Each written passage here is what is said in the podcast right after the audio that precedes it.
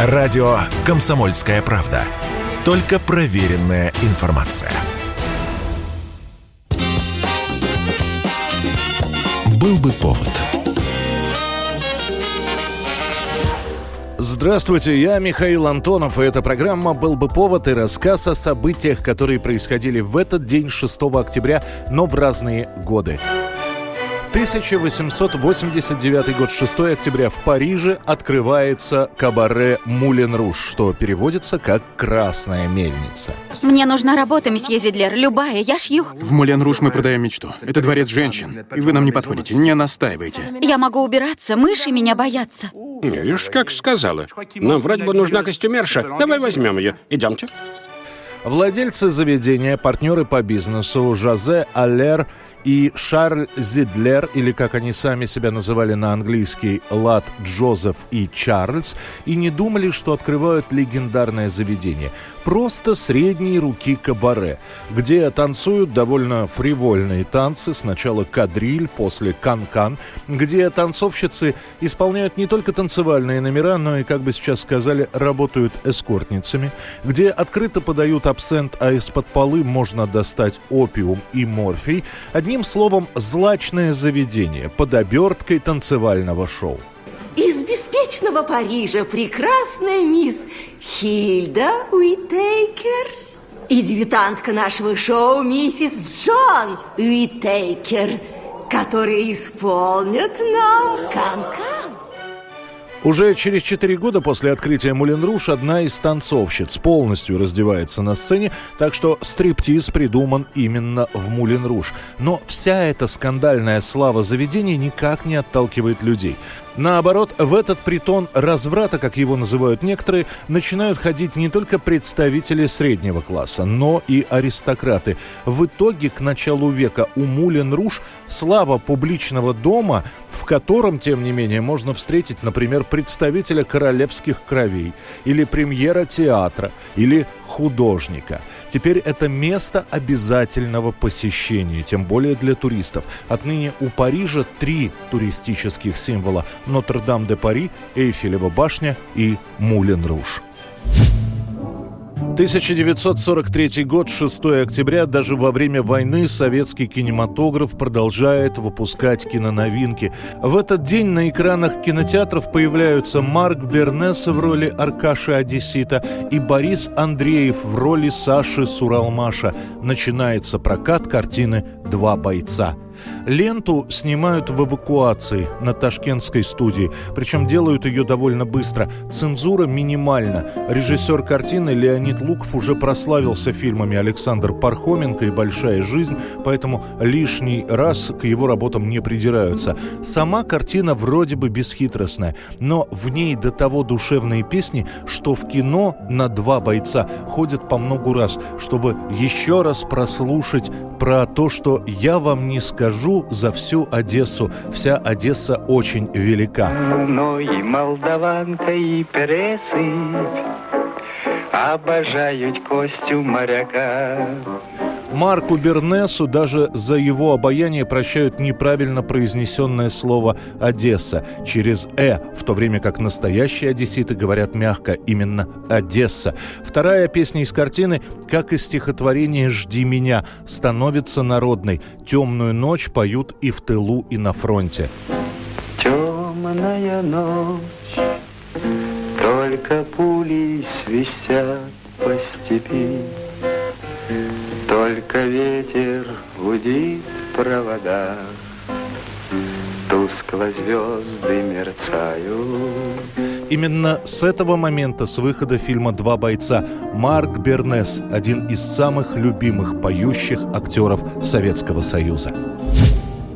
1986 год. Мировые агентства сообщают, в Атлантическом океане на глубине 5500 метров затонула советская атомная подводная лодка К-219. Говорит капитан, офицерам доложить об обнаруженных повреждениях. Повторяю, офицерам доложить об обнаруженных капитан! повреждениях. Что то Сэр, на русской лодке был взрыв.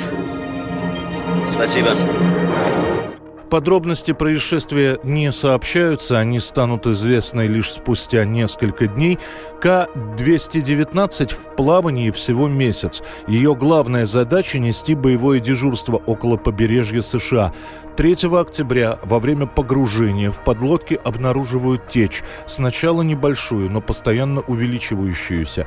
Проблема в том, что сама течь находится в ракетной шахте.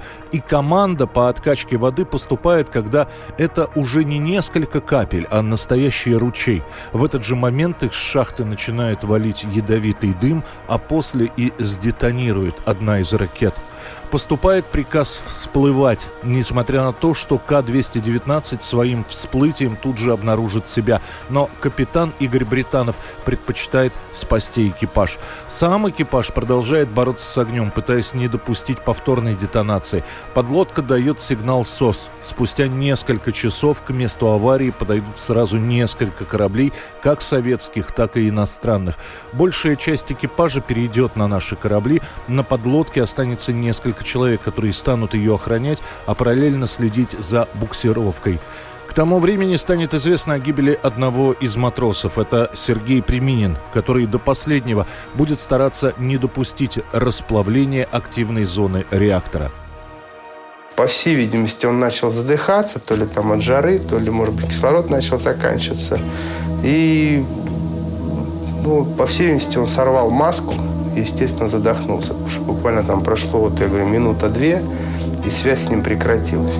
А после, уже во время буксировки, оборвется трос. Есть версия, что его специально оборвет американская подводная лодка. И наша субмарина стремительно начинает набирать воду. Капитан успеет покинуть корабль, его заместитель, два матроса и машинист выбраться не смогут. Чуть позже в больнице скончается еще четыре человека, спасенных с К-219. А эта лодка навсегда останется на дне на глубине более 5000 метров. 1991 год, 6 октября. Во время сборного концерта в Санкт-Петербургском спорткомплексе «Юбилейный» происходит ЧП. В середине выступления внезапно прерывают номер и просят врачей пройти за кулисы. Там ранен человек. Оказывается, это стреляли в Игоря Талькова. Вся милиция, находящаяся в зале, срочно оцепить ТК «Юбилейный», так как только что стреляли в Игоря Талькова. За кулисами был выстрел в Игоря Талькова. Тальков после этого происшествия, после сообщения, которое прозвучит со сцены, проживет еще 12 минут. Прибывшим медикам ничего не останется, как констатировать его смерть. Но об этом пока еще никому не говорят. В вечерних новостях лишь показывают, как со служебного входа выносят носилки с лежащим Тальковым. О том, что он скончался, сообщат лишь утром.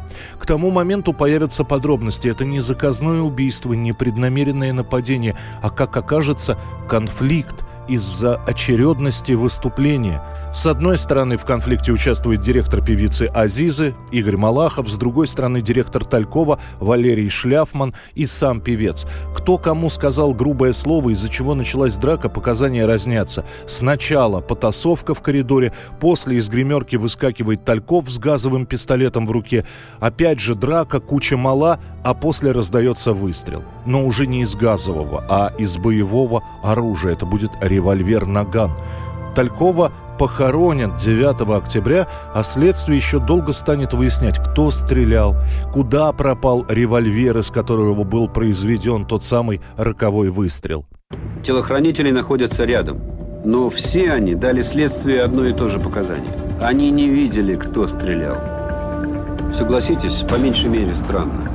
Неужели все трое одновременно отворачиваются и не видят, кто произвел выстрел?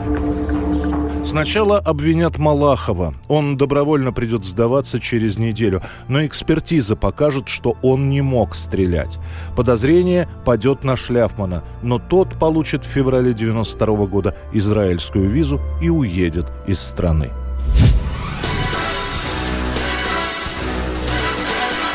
1962 год, 6 октября, прошла премьера первого фильма о похождениях агента 007 Джеймса Бонда. Картина «Доктор Но».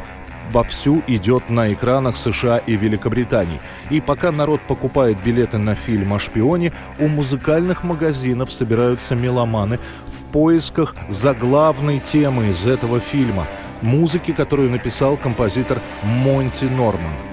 Норман для фильма «Доктор Но» решает не выдумывать ничего нового, просто берет лейтмотив старой песенки, которую он написал еще несколько лет назад. Это композиция «Хороший знак, плохой знак» с мотивами индийской музыки. I was born with this unlucky sneeze And what is worse, I came into the world the wrong way round Pundits all agree that I'm the reason why my father fell into the village pond and drowned.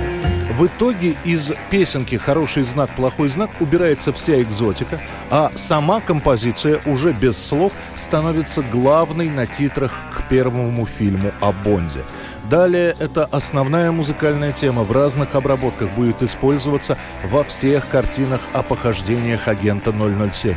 И даже будет судебное разбирательство по музыкальным правам между Норманом и композитором Джоном Барри. Окончательную точку в этом вопросе поставит судебное разбирательство 2021 года, которое постановит, что автором музыки все же является Монти Норман, аранжировщиком Джон Барри. Это была программа «Был бы повод» и рассказ о событиях, которые происходили в этот день 6 октября, но в разные годы. Очередной выпуск завтра. В студии был Михаил Антонов. До встречи.